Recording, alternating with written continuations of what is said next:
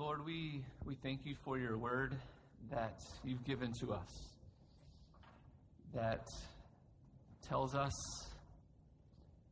truthfully about who you are and about who we are. It tells us about this world that you made and what your plans and purposes are for it. And so we, we ask that you would reveal uh, your truth to us today uh, through your word and by your spirit. Amen. So I have I've said this a few times before that that the Bible begins and ends with good news. The, the first two pages of the Bible, Genesis 1 and 2, are good news. That, that God creates the world and he calls it. And then he creates people, human beings, and he calls us. Well, he doesn't say good. He says what? Very good. And there in Genesis 1 and 2, in those first two pages of the Bible, God is there with people in his creation. But in page 3 of the Bible, chapter 3, there's a problem. Human beings corrupt God's good world.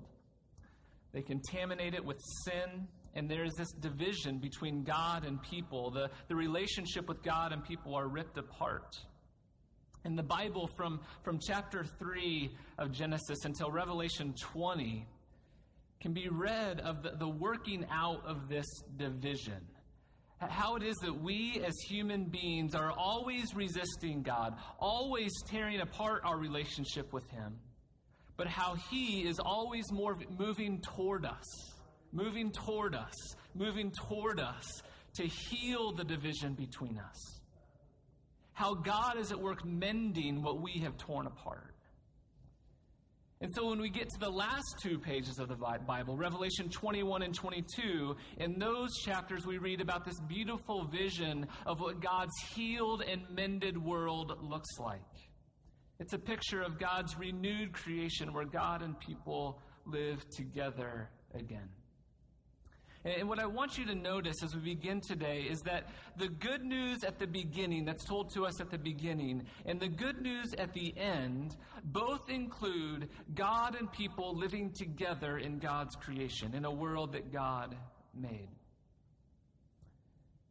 Our hope is that God would heal and renew his creation so that it would be a fitting place for us to live together with him. In a sermon series a couple years ago, uh, I said that it's that God is at work making his place and our place the same place. Over the last few weeks, we've been looking at, at this question What is Jesus doing now? The same Jesus that walked the earth 2,000 years ago, the same Jesus that healed blind people, that made lame people walk, the same Jesus who told parables, the same Jesus who hung on a cross, the same Jesus who rose from the dead with, with scarred hands and feet, that same Jesus is alive now. And he is at work in your life, and he is at work in the world. He ascended to heaven with a body, and he is at the right hand of God the Father, interceding and ruling. He is actively sending His Spirit into your life and into the life of the church, doing His renewing work by His Spirit in the world. And He is coming again. He is going to return publicly and visibly. And the writers of the Bible looked forward to the second coming of Christ. They were waiting for it, and it was good news for them. Because when Jesus returns, he will finally confront and and overcome and undo that contamination that we put in his creation. He will undo sin and evil and death. His return is the promise that he will not give up on the good creation that he made in the beginning. We contaminated his world with sin. He is coming to purify it. The promise of Jesus' return is the promise that sin and evil and death will not have the last word. all of the results of the curse, all of the things that we do to contaminate God's world, all of it will be healed, will be purified, will be made right. So we've been asking this question what is Jesus doing now? What I want to do today is to communicate the next question what is God going to do next? What is Jesus going to do next? Now, as I mentioned last week, many of you are probably aware that there are, uh, there are a lot of discussions among Christians about the details of what Jesus is going to do next, about the particular order of events and how those things are going to work themselves out. And there are good reasons to talk about those things. And the beliefs about those things have implications for our lives and for the church. And uh, next year, Lord willing, I'm hoping to actually preach through the book of Revelation. And so we may get into some of those points and some of the implications of those different views. But for today, I want to highlight and to cheer for the three things about the second coming of Jesus that all Christian views hold together. There is agreement on at least things. Whatever your view is on the millennium or on the rapture, or whether things must get worse and worse and worse until Jesus comes, or whether they may be getting better, or how the relationship between Jews and Gentiles is working itself out, whatever your belief is on those three things, there is consistent agreement on at least three things.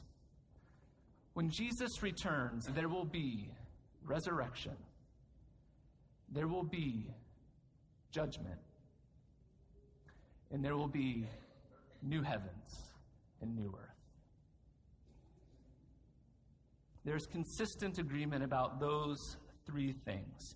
There's different beliefs about the order of them and about the length of time between these three events, but these are three things that Jesus will bring when he returns. And all Christians agree that these events are going to come in the future. And because they are going to come, we need to be ready and we need and we have a hope right now in a world that feels like it's going mad, that we have a hope that these things are coming. These three events are what Jesus is going to do to make this world fit again for us and God to dwell together again. So let's go. We're going to look at each of these in turn resurrection, and then judgment, and new heavens and new earth. Turn with me to 1 Corinthians chapter 15. And in this chapter is the most extensive discussion in all of the Bible about the resurrection. I want to talk, uh, read a few uh, words from 1 Corinthians chapter 15 and speak a little bit about this hope that is coming. 1 Corinthians chapter 15, and I'm going to read verses 19 through 23. Paul writes this If only for this life we have hope in Christ, then we are to be pitied more than all men. But Christ has indeed been raised from the dead, the firstfruits of those who have fallen asleep. For since death came through a man, the resurrection of the dead comes also through a man. For as in Adam all die, so in Christ all will be made alive, but each in his own turn. Christ the firstfruits, then when he comes, those who belong to him. I'll keep reading. Then the end will come when he hands over the kingdom to God the Father after he has destroyed all dominion, authority, and power, for he must reign until he has put all enemies under his feet. And the last enemy to be destroyed is death. In this passage, Paul says that what happened to Jesus in his resurrection is going to happen to us. His resurrected body is the prototype of our resurrected bodies. Paul says that his resurrection is the first fruits of a resurrection to come. When a farmer begins to see his harvest growing, and that first of his crop begins to appear, those first fruits of a promise of more to come. Jesus was raised with a new resurrected body, and Paul says that Jesus' resurrection is the first fruit of more resurrection to come. And we are the harvest of that resurrection. Those who are in Christ, who have in our baptism died and our spirits have been made alive in Christ, in the same way as we are in Christ, when our bodies die, one day our bodies too will be made alive with Christ. Jesus' resurrection is the promise and hope that after death, we too will be raised to new life a long time ago when I was pastoring in Vancouver, I was, I was doing a graveside service for, for a person from our church. And an older gentleman came and he stood next to me. He wasn't from our church. I had never seen him before. Um, but he looked down into the grave and he just, he was a little bit sheepish. He had a question for me though. He said, uh, he said, Pastor, I have a question for you. I know that when they put the coffin in the ground and they put like a concrete um, slab over top of the, of the, of the coffin and he said, Am I going to be able to get out when I'm resurrected? And I, I kind of laughed a little bit too, and then I realized he had a really serious question. And, and as I thought about it, I thought, he has a very tangible expectation that his body is going to be raised to life. Now, I don't know what it was about that concrete barrier that made it difficult for him to think that that was true, but somehow Jesus couldn't take care of that concrete barrier. But there was something about his tangible hope that his body was going to be brought back to life that has been encouragement to me since then. And I told him that day, I said, I don't think that Jesus is going to have any problems with that, that concrete barrier over that. If he has the power to raise your life to dead, he's going to be able to take care of that, uh, that concrete slab. It seemed to comfort him at least a little bit for the moment. We are going to be raised to new life. Later in 1 Corinthians chapter 15, verse 51, he says this Listen, I tell you a mystery. We will not all sleep, but we will all be changed. In a flash, in the twinkling of an eye, at the last trumpet. For the trumpet will sound, and the dead will be raised imperishable, and we will be changed. For the perishable must clothe itself with the imperishable, and the mortal with immortality. And when the perishable has been clothed with the imperishable, and the mortal with immortality, then the saying that is written will come true Death has been swallowed up in victory. Where, O death, is your victory? Where, O death, is your sting? When Jesus was on the cross, all of the sin and evil of the world and the results, death that comes from it, were placed on him. And Jesus took the sin and the evil into the grave and, and, the death that comes with it into the tomb, and it was buried there with him in the tomb. And when he was raised from the dead, he was raised then with a perfect imperishable, eternal body. His body was raised, and the sin and evil and death stayed in the tomb behind him. That is the Christian hope of resurrection. Jesus' resurrection is called the first fruit of our resurrection. What happened to Jesus ha- will happen to us. We will be raised with an imperishable, glorified body that can't be touched with sin or sickness or with death. The second thing that will come is judgment. Turn with me to Revelation chapter 20. I'm going to read verses 11 through 15. Revelation chapter 20. I'm going to read verses 11 through 15. These are the, are the last words before the last two pages of the Bible. The, the last two pages that are good news. This is the, the story of God's God's judgment. Revelation 20, starting at verse 11. John writes Then I saw a great white throne and him who was seated on it. Earth and sky fled from his presence, and there was no place for them. And I saw the dead, great and small, standing before the throne, and books were opened another book was opened, which is the book of life. The dead were judged according to what they had done, as recorded in the books. The sea gave up the dead that were in it, and death and Hades gave up the dead that were in them, and each person was judged according to what he had done.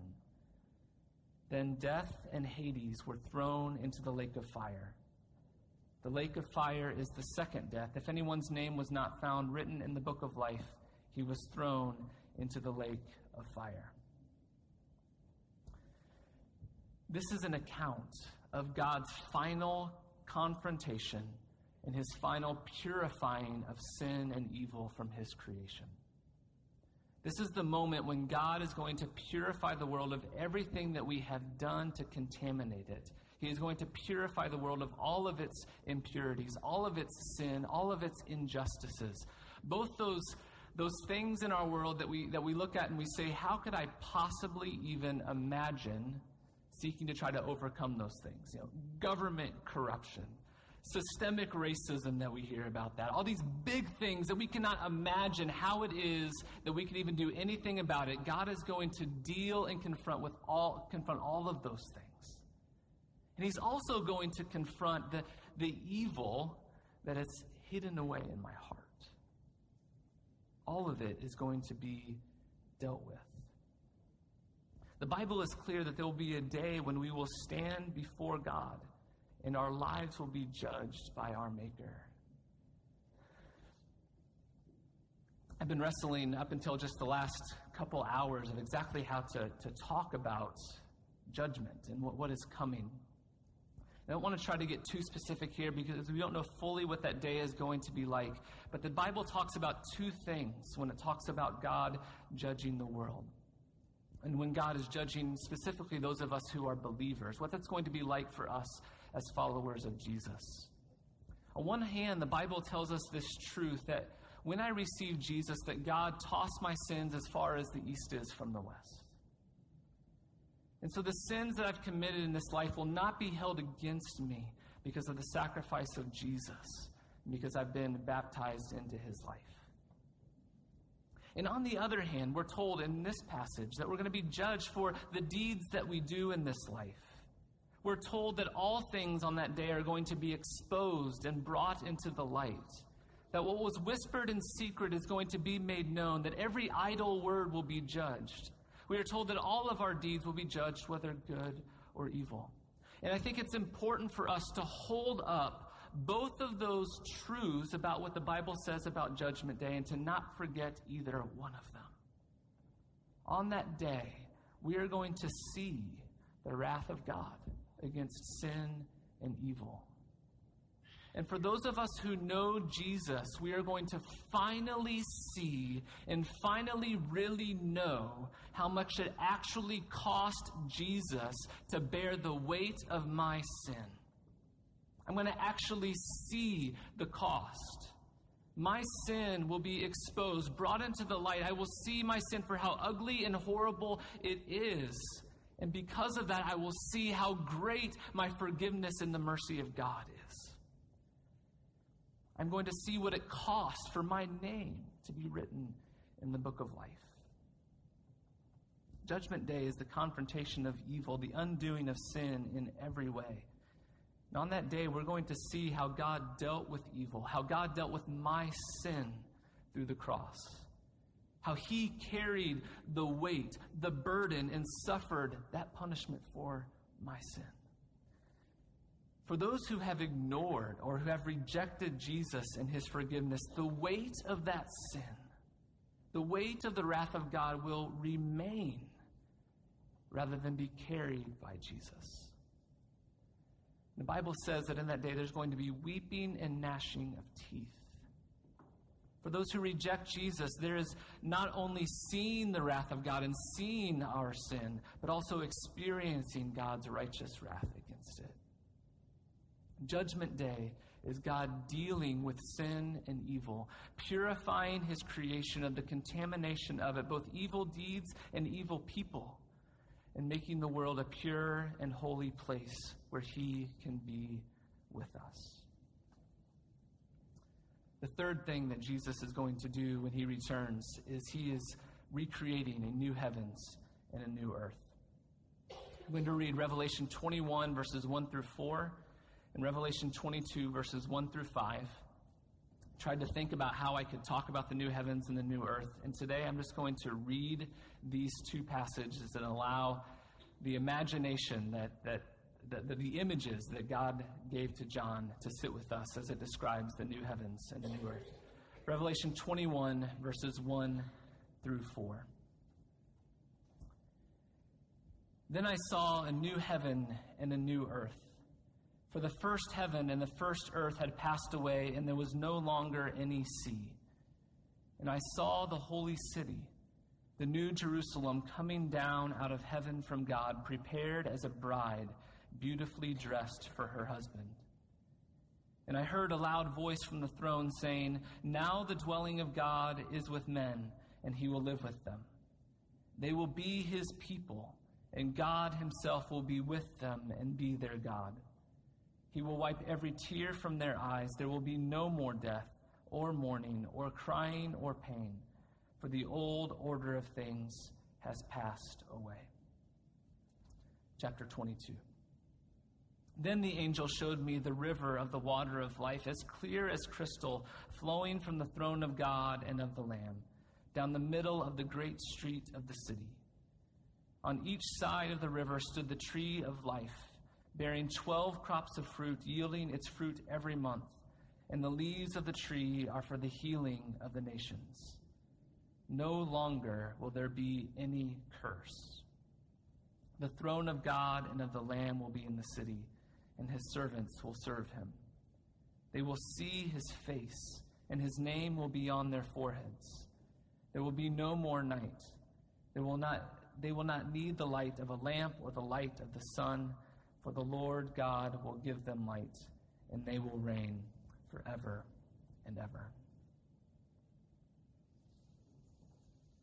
It's a renewed creation that we are hoping for, a creation where the Lord will be so near to us that we'll be able to touch him, that he will touch us as he wipes away the tears from our eyes. Such a tender image.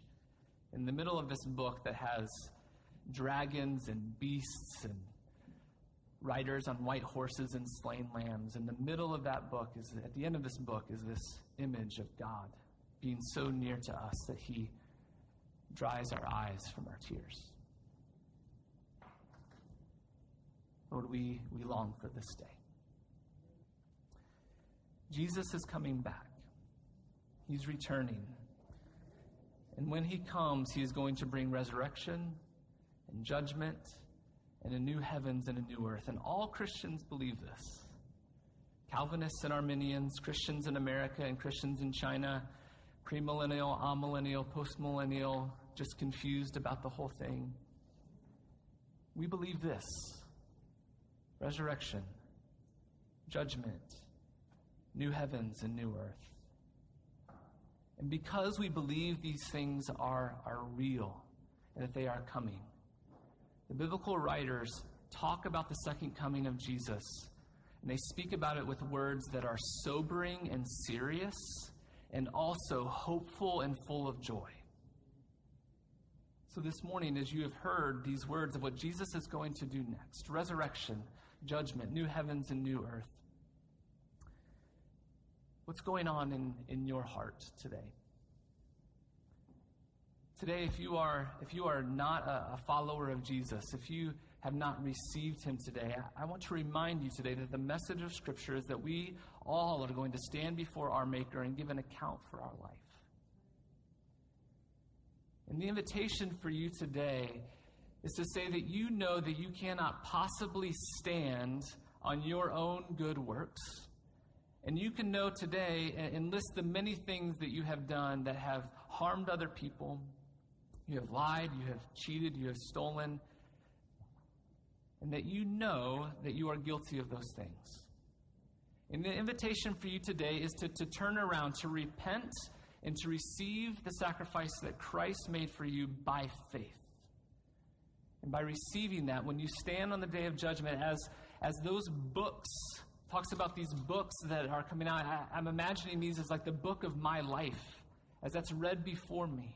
That any of that, anything that's in that book that requires forgiveness, it is covered over by the blood of Jesus. And that can be your story today.